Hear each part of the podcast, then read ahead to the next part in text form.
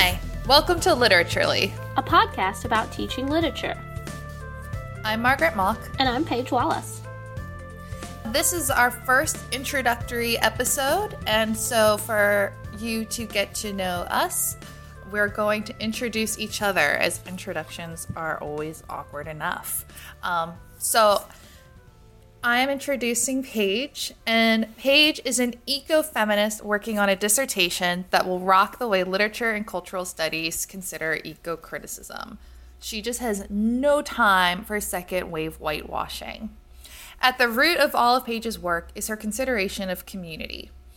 Paige highlights the ties that hold a community together, spotlights the links we overlook, and forms supportive communities of her own through everything she does.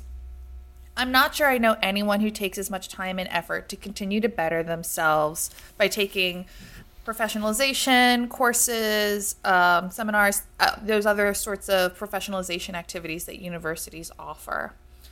In the classroom, Paige uses text to encourage students to re examine and reevaluate their own communities.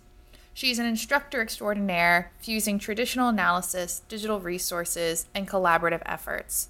I always admire the way Paige engages her students without erasing boundaries. If it ever comes down to it, I would choose Paige to have my back in a fist fight, and I'm really excited to learn from her throughout this podcast, however long it takes. Ah, thanks, Margaret. That was so kind of you. Um, I'm excited to introduce my dear friend, Dr. Margaret Mock, who is a recent graduate of Florida State University's English department. Her dissertation is titled The Maternal Plot The Working Mothers of Modernism, and her interests include modernism and motherhood, surprise, archives, young adult literature, and reality television. Margaret was also recently named the winner of a departmental award for excellence in teaching first year composition. This department recognition points to Margaret's dedication to innovative teaching methods in all of her classes, which include a range of topics that invoke passion and interest among her students. One of Margaret's former students from a Women in Literature course wrote this about the class. More than any other class this semester, Women in Lit has made me think more critically than any other. It's also helped me look inwards and analyze why I think certain things. And that's what Margaret does. She makes you think more about what you think you know. Now, you guys can't see Margaret, but she is really tall. Over the course of this podcast, she will undoubtedly tell us stories about her family and beloved home state of Delaware. Mentions of her dog Jasper will also occur, and the amazing part is that all of this will somehow be very directly related back to teaching and pedagogy. I can guarantee that. If Margaret has me in her corner for a fist fight, then I'll need her in my corner for reaching things on the top shelf. So, Paige and I are not physically together as we are quarantined along with the rest of the world, but we are still super excited to be able to talk with each other and talk with you all throughout this podcast. Um, and with that in mind, we have some specific goals for this. Our first goal for the podcast is to really think about literary pedagogy um, both in its relationship with composition and, and rhetoric pe- pedagogy, but also going beyond that. How is it different? What sort of preparation does it require? Professionalization. Both Paige and I think received a lot more professionalization for teaching composition than we did for literature. Yeah, I would definitely agree with that. We did receive more professionalization, but with composition than literature, but that we can take some of these overlaps into literature classes. Mm-hmm. Yeah. I think our second goal is to think about the issues, concerns, and obstacles that early career scholars face when creating their literature courses, whether it's teaching literature just in general for the first time, creating a new course, having to teach a required literature course for a department. Yeah, um, and moving from the composition world or the composition classroom to a literature classroom, and so um, not just take what what overlaps do I have, but how do I need to make distinctions between those two spaces? Mm-hmm. Yeah. Um, Paige, uh, this is just off. Sort of off topic, but did you teach the new course, Intro to English Studies? I did not, and I was very disappointed that I didn't get to teach that one uh, before I left FSU because it seems like a really great class, and so I definitely want to hear your thoughts and ideas about that.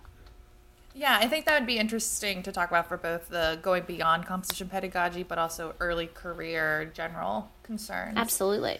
And this also goes back to my intro for you of our third goal, which is forming a community online, in person, whatever, to further collaborate around literature pedagogy. Yeah, I think that's one of the things I'm most excited about for this podcast um, because, you know, we're both early career and so we don't have all the answers, but part of what we're doing here is to form communities where we can collaborate and share information and resources so that that transition into the classroom and into teaching literature isn't sort of as, uh, as abrupt as it might feel or also um, as isolating, right? Um, as it can be. Like that feeling of I'm not really sure how to do this or um, where, where, what resources do I have? Where do I go for answers or community?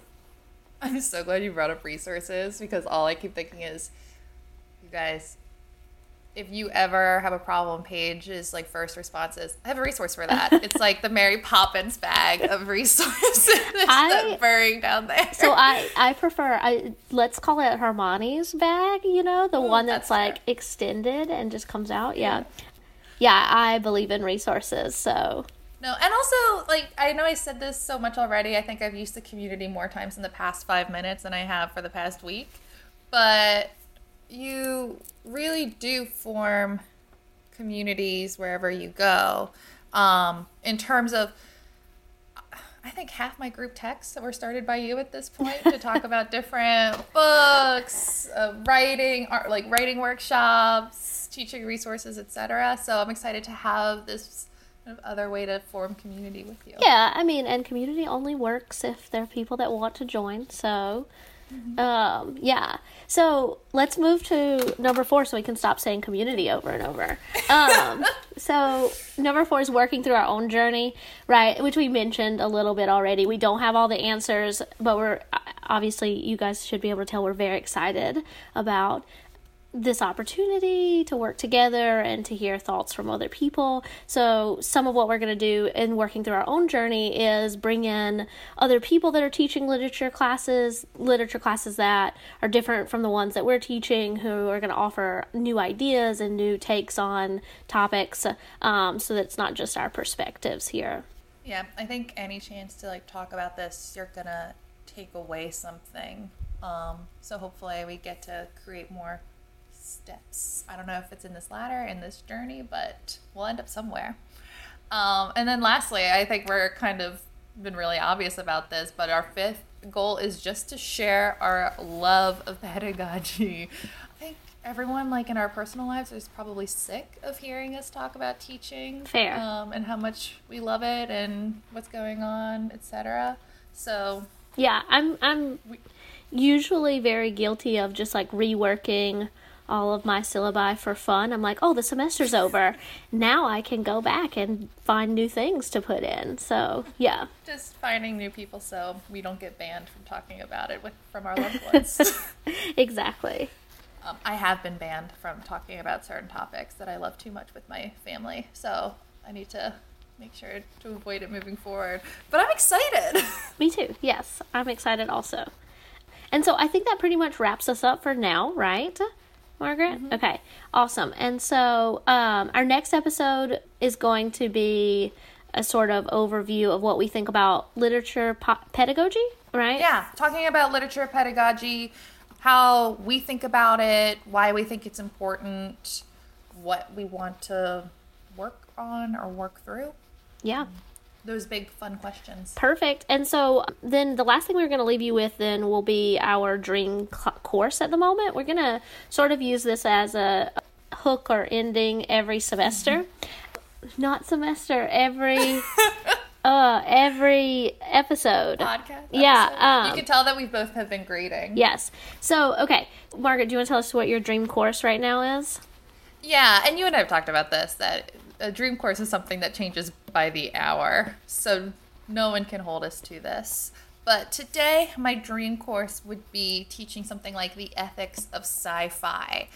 And I think because he's on my brain, like Richard Powers, Galatea 2.2, or um, the the novel that now everyone's talking about in the pandemic, Station Eleven, and just thinking through how these sci-fi novels kind of heighten questions that we're already grappling with. Um, I think it'll be a lot of fun. Yeah, that sounds like a really cool class that I would definitely take because I love both of those books.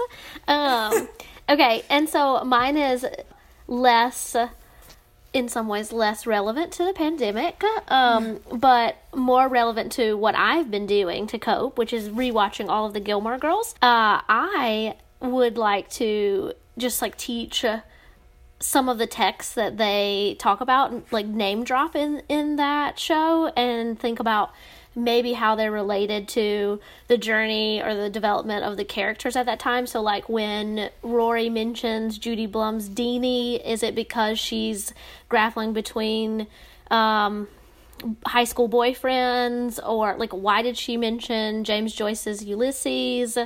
Uh, Christopher Isherwood gets name dropped there. The Secret Life of Bees, which is a particular favorite of mine, and I'm not sure how it relates to the Gilmore Girls in New England, but but yeah. So I would have a lot of fun with that. So that would be that's my dream class today. Don't judge me for it, but I'm excited. The thing that that hits me too is that there's probably a lot of people teaching literature who loved Gilmore Girls growing up just because it was kind of that women on TV who love to read. But now that I'm reflecting on it, there's a lot to unpack with their depiction of literature courses. Oh yeah, I mean they're so starting with Max Medina. Yeah, and they're all like very white, right? Because this is a thing I've thought we won't get on it, but I've noticed like when they're mentioning like literature or text for classes for Chilton, for Yale, those are always like very canonized, very very white, very just like the standard norm. Um, and so maybe that's like a good lesson for how we don't want our syllabi to look.